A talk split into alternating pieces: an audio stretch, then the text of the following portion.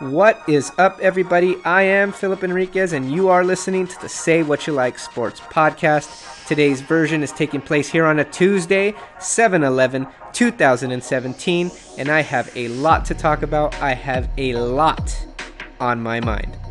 Beginning first and foremost, at the front of my mind, I read a very, very controversial list stating the top 31 NFL safeties of all time.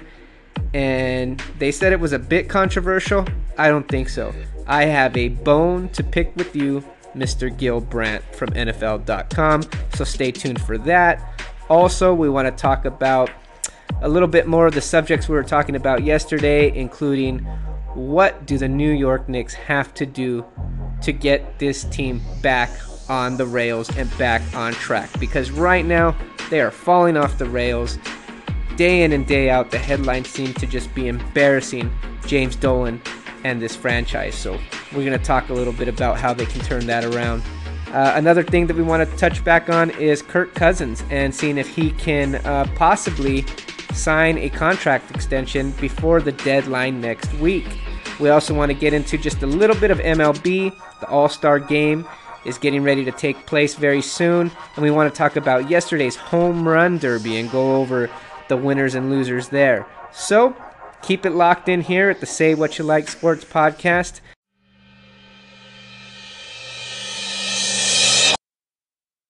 Okay, let's just jump right into it. NFL.com senior analyst and personnel guru Gil Brandt currently has up on NFL.com right now a list of the top 31 safeties in NFL history.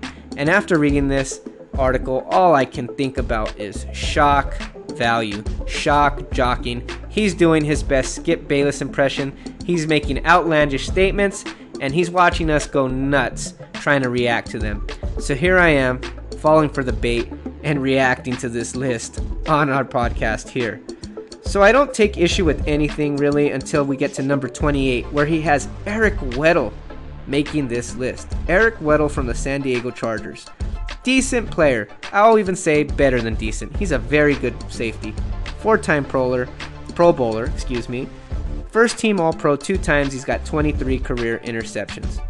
But I take exception because he left off the real number 28 on this list, and that's Darren Woodson, the all pro safety from the 1990s, the three time Super Bowl champion, Darren Woodson. He didn't even make this list, but a player like Eric Weddle did.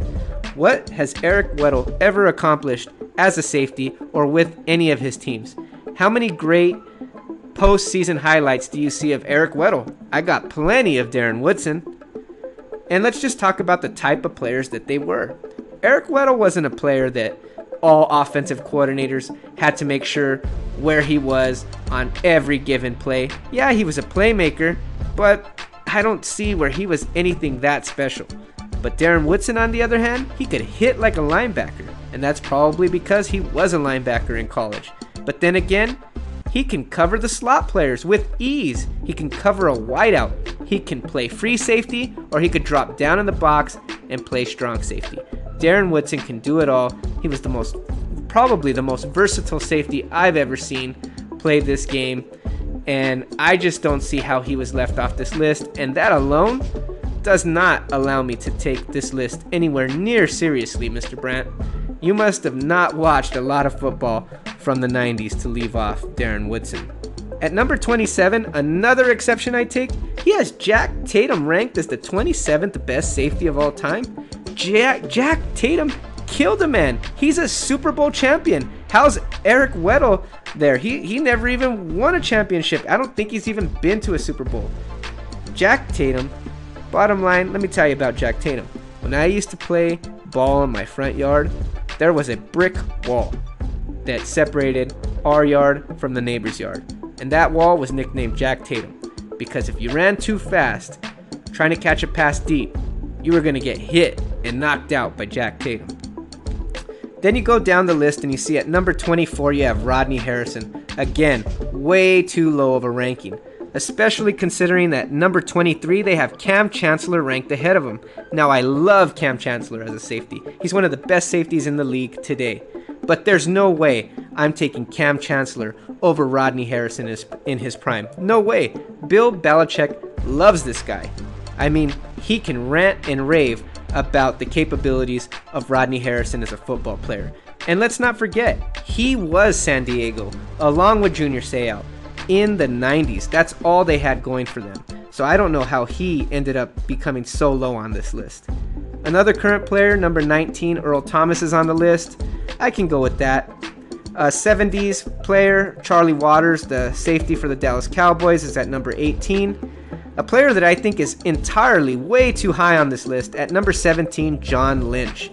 You know, yeah, he's a nine time Pro Bowler and an All Pro twice, but John Lynch was just a hard hitter. I mean, that's all he was, in my opinion.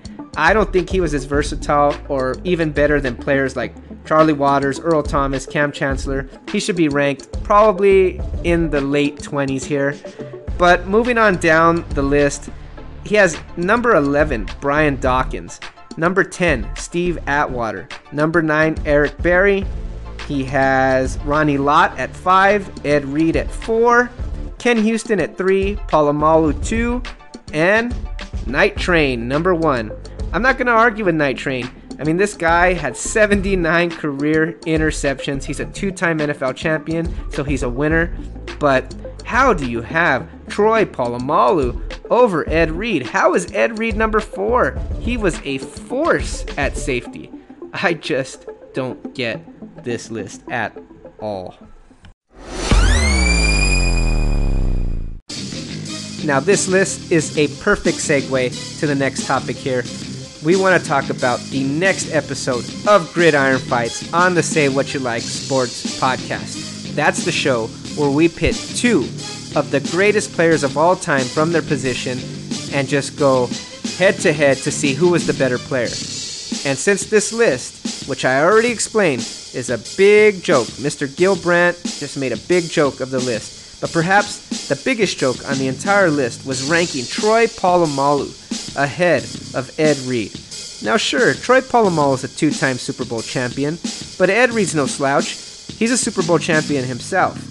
Now, Troy Polamalu was voted to eight Pro Bowls, and he's a four time All Pro with 32 career interceptions. Not a bad body of work at all. But without a doubt, Ed Reed is the greatest safety, at least in my lifetime.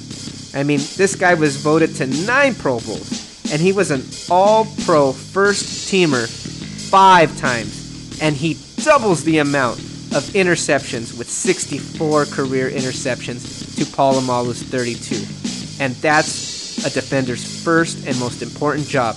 Turn the ball over, get the ball back for the offense. And let's not forget, he was offense too, because how many times do you remember seeing Ed Reed get a pick, pick up a fumble, and take it straight to the house. Ed Reed is the best of all time. If I was doing an all time draft class and I was ranking the safeties, he's at the top of my draft board because there is not another safety in the history of the NFL that can do what Ed Reed did. He's accomplished so much in his career, and guess what, Eric? You're going to be making the case for Troy Polamalu, and I'm telling you right now, you ain't got a chance because I'm going to take all the statistics, I'm going to take all the analysis, go over all the strengths and weaknesses, and there ain't no way you are going to be able to prove to me or any of the listeners out there that Troy Polamalu was a better safety than Ed Reed. Bring it. Ed Reed over Troy Polamalu all day, and we're going to prove it on the next episode of Gridiron Fights.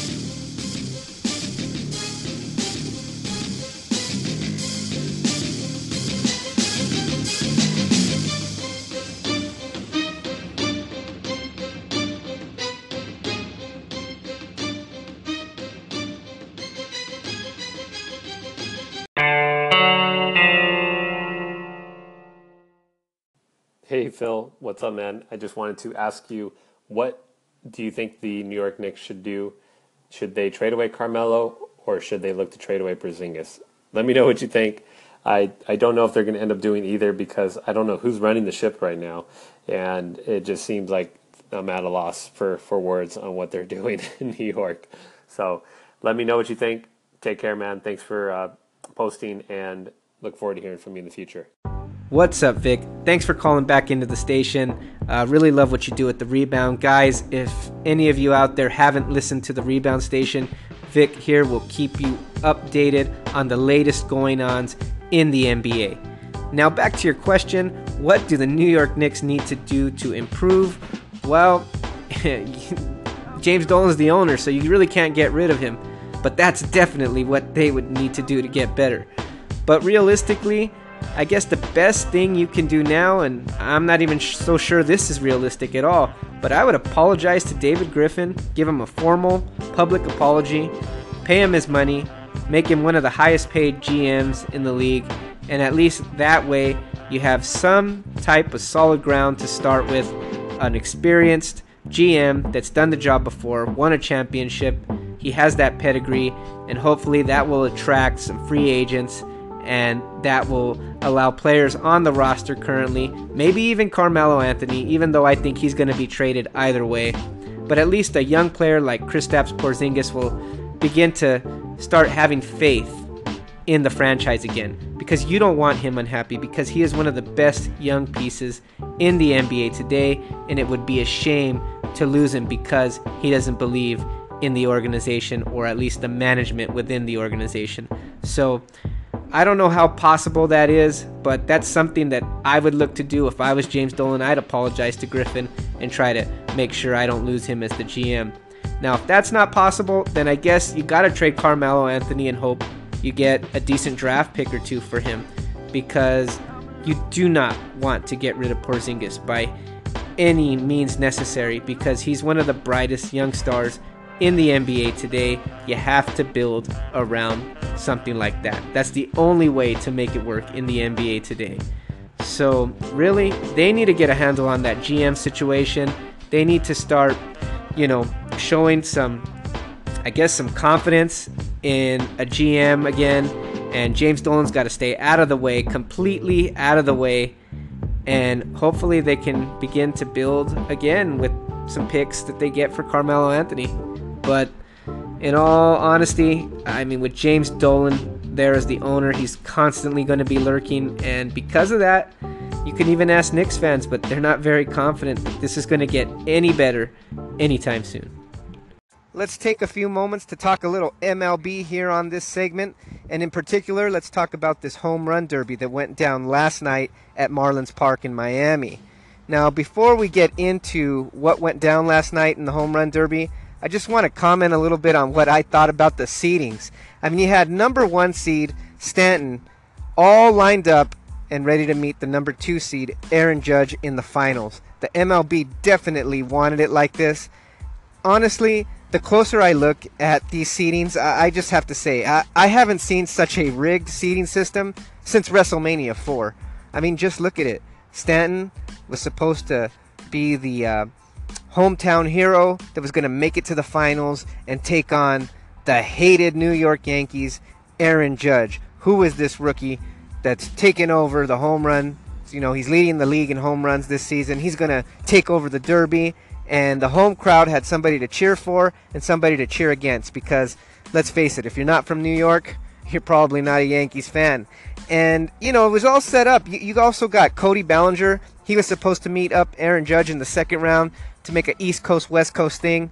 And then also you had Aaron Judge taking on Stanton's teammate in the first round, as if Miami needed any more ammunition to hate on Judge. But in the end, Aaron Judge takes it, and Giancarlo Stanton didn't even make it to the finals. He beat Miguel Sano uh, in the, and he didn't even need the whole time to beat him. He beat him 11 to 10 and, I, if I remember correctly, it only took him about a little bit over half the time to win. I mean, he belted 11 homers, and I believe they said he had four of them that were beyond the 500 foot mark. So this boy is a beast, and he's young, and he's on the Yankees. So, you know, this guy's going to be a big deal uh, for many, many years going forward. Winning the home run derby is just the first step in this young player's career. You know, I think he's going to do a lot of good things. I also seen, an, uh, you know, I was also hoping Cody Bellinger was going to do something, um, you know, and be able to maybe even upset Aaron Judge, but he's not quite there yet. But again, he's another remarkable rookie playing here in LA, and I just wanted to give a shout out to him too. What did you guys think of the home run derby? Let me know. Give me a call into the station if you want to add any comments to it. I thought it was a good one. It was entertaining, uh, which is you know more than I can say for so far what I've seen from the MLB this year. But hopefully it's gonna heat up and we're gonna get some good pennant races. And you know I always love the MLB postseason. That's when it gets serious. Now it's time to jump back into that little NFL discussion we were having yesterday about Kirk Cousins and the contract situation between him and the Washington Redskins. So let's go ahead and just cap this thing off because we were getting to the point where Kirk Cousins is now going to play on the franchise tag for the amount of $24 million for one season, fully guaranteed. However, Kirk Cousins would like to sign an extension, not because he's necessarily going to make way more money, but because he wants more guaranteed money right now. Right now, he's only able to access $24 million guaranteed. So if he gets hurt this season, that's it. He's only getting 24 million guaranteed, and then who knows when or if you're going to sign on for more money later. But if he can get a long-term extension, sure, he might be making less than 24 million a year, but his guaranteed amount will be at probably at least double the amount by now. He's looking at 50 million guaranteed, even if it is over 4 years. He's still getting a guaranteed, you know, amount of 50 million no matter when or if he gets hurt. So that's the reason why he's trying to sign this contract extension, which he only has 6 days left to do. But the bottom line is, this is only hurting the Washington Redskins organization. Dan Snyder, here he goes again, fumbling the ball. Because if you would have signed Kirk Cousins two years ago, you probably would have gotten him on that deal for five years, $100 million. Probably could have got him for 40 million guaranteed. But now the dude's already make, making 24 million guaranteed. So there's your starting point. This guy's easily going to want I don't know, anywhere from at least around 20 million guaranteed for the next three years. So you're looking at 60 million guaranteed. And you're going to end up paying the guy and overpaying him because he's not a top 10 quarterback. I mean, I admit, I'd rather sign him and have him than be without him because honestly, Washington without Kirk Cousins, you're probably looking at a two win team here, honestly. So you're kind of damned if you do and damned if you don't if you're Dan Snyder. But again, it's all you're doing. You made the bed, sleep in it. So you either trade this guy away or overpay this guy and sign him and move on. Because right now, this contract situation isn't helping anyone. But like I said, hopefully they get this thing resolved. Uh, Washington, I feel, was ready to contend a couple of years ago, and I don't know what happened. Maybe they're just Washington. But we'll see. We'll keep a lookout over the next six days and see if Kirk Cousins and the Washington Redskins can come to terms. But if not, you heard it here first. That's going to ruin this franchise going forward for the next few years.